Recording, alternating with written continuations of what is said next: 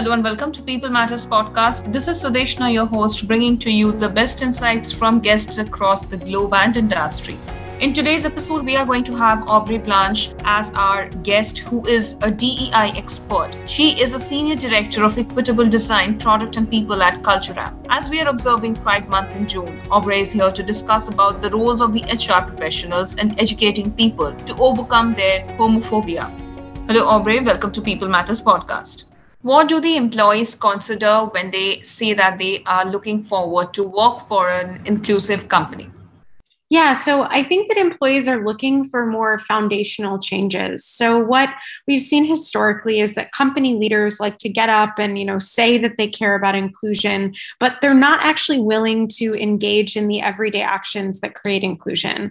So they're often happy to sponsor some recruiting events or they're happy to put more brown people on their careers page, but they're not, for example, willing to audit their performance process to make sure that in fact men and women women and non binary people or white people and people of color are actually assessed fairly in the workplace. And I see that changing. So, employees, I think, are increasingly interested in issues of, say, pay equity um, among sort of um, marginalized or overrepresented um, um or marginalized and overrepresented groups.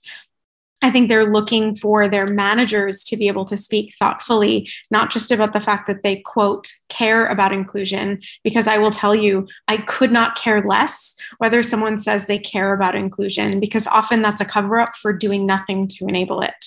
Um, and so I think that people are looking for their managers to have a specific story of the way that they've grown more inclusive and how their behavior specifically has changed. How do they lead a team in a way that includes all voices and holds people accountable for treating their teammates equitably. So I think, especially as we're seeing Gen Z enter the workforce, we're seeing a much more highly engaged and aware uh, group of employees who are holding um, companies to a much higher standard than what company leaders are often willing to hold themselves to.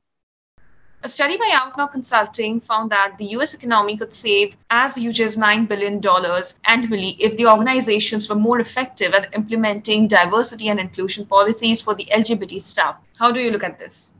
I mean, I think that investing in diversity, equity, and inclusion is one of the most cost effective investments that you can make. I think you've brought up a really beautiful case around you know lgbtq inclusion but the fact is when we look at you know all forms of all forms of discrimination harassment and exclusion we're talking on the order of trillions of dollars. So there's a good study that shows that for example race-based discrimination has cost the us economy 16 trillion dollars per year. Um, an incredible amount of money. And you think about if we we consider that from all axes of exclusion or oppression and then we expand that out to other countries as well well um, that we see that there's an incredible economic irrationality to companies that refuse to engage in diversity, equity, and inclusion. And I think one of the most powerful ways to take action on that is being willing to fire harassers and abusers. So often companies are willing to say, you know, we care about gender equity, but they're not willing to fire the manager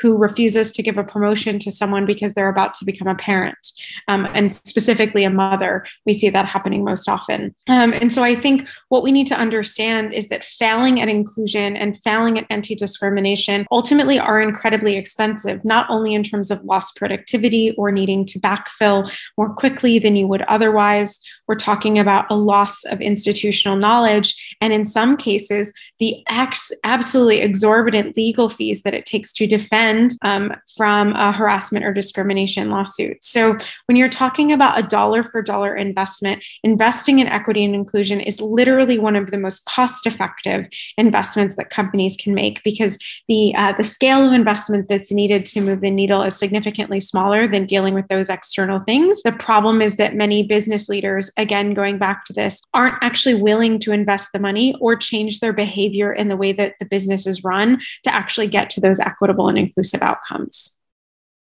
Do you think that redrawing the diversity policies can have sustainable impact on the employee retention in a market which is running so short of talent? Absolutely. So I think it's also really important to call out that diversity policies don't really do anything um, on their own. So having a policy, whether that's anti-discrimination, anti-harassment, et cetera, they don't do anything without enforcement. And so it really is about behavior change, especially from leaders.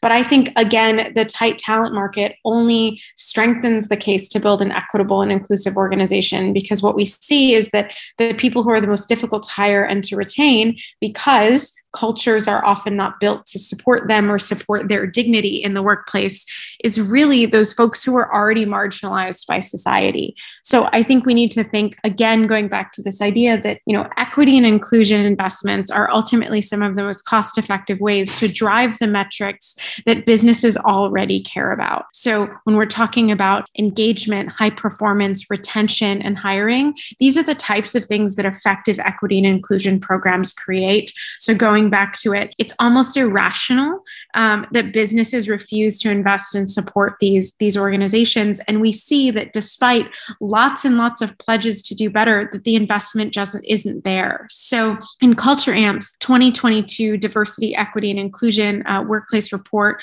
we saw that only 40% of our customers actually had a formal DEI role in the company. And what I would say is that it is absolutely lying to profess that you, quote, care about diversity, equity, and inclusion if you have not dedicated a role or quite frankly, a team with adequate resourcing to it. That's just lying and gaslighting. It's not caring about diversity, equity, and inclusion. What has been the graph of inclusivity in a remote working environment, and how is that going to change in the years to come? Yeah, so I would say um, I get this is such a good question. I, I get asked a lot, you know, is the greater remote or hybrid working environment better or worse for inclusion? And the answer is it depends. So there isn't a single answer to the question. You know, you referencing um, less physical danger for LGBTQ workers, definitely true. Research out of the United States shows that Black workers are significantly less likely to face, you know, certain types of racial microaggressions, um, not having to be in the office. So I think that remote work can be helpful for inclusion in that perspective. But we also need to be thoughtful, whether it's for LGBTQ inclusion or something else, um, is that bullying and harassment will still happen in a remote and digital world. It just may become harder to track or harder to prove. And so organizations really need do need to have the courage to um, to say, you know, this is a priority. Um, this is something that we're willing to fire people over if we see them engage in this behavior. Um, and I think that's something that's generally been lacking. And now another place where you can see um, see changes from a remote environment is really around the lack of belonging. So having in-person time can be incredibly critical to people building connections that they believe help them sort of advance in the workplace, but also just connect with their coworkers. And so I think it requires more intentional action to make sure that people are included. Um, and so that whether that means running connection programs or events, building new ways um, to create that connection. So I think it can be helpful for equity and inclusion in some ways um, but also i think that it will be it will be something where it's going to require more intentional action and investment to create that interpersonal connection among employees in an increasingly distributed world what should be the role of the HRs to educate people about overcoming their homophobia and uh, also being non-judgmental at the workplace on the basis of somebody's personal life and uh, look at how productive that person is yeah. So I would say um, I might flip it a little bit. So I think that HR's role is to set the standards of behavior within the workplace and then to enforce them. So I don't necessarily think that it's HR's responsibility to help someone overcome homophobia. I think that's a basic moral duty of each individual. So I think what HR is there to do is to make it clear that a workplace um, is something that there is a dedication to a workplace that's free of homophobia, for example. And if someone makes the choice, choice as you know a, a, full adult to express homophobia in the workplace that they face consequences and sanction for that.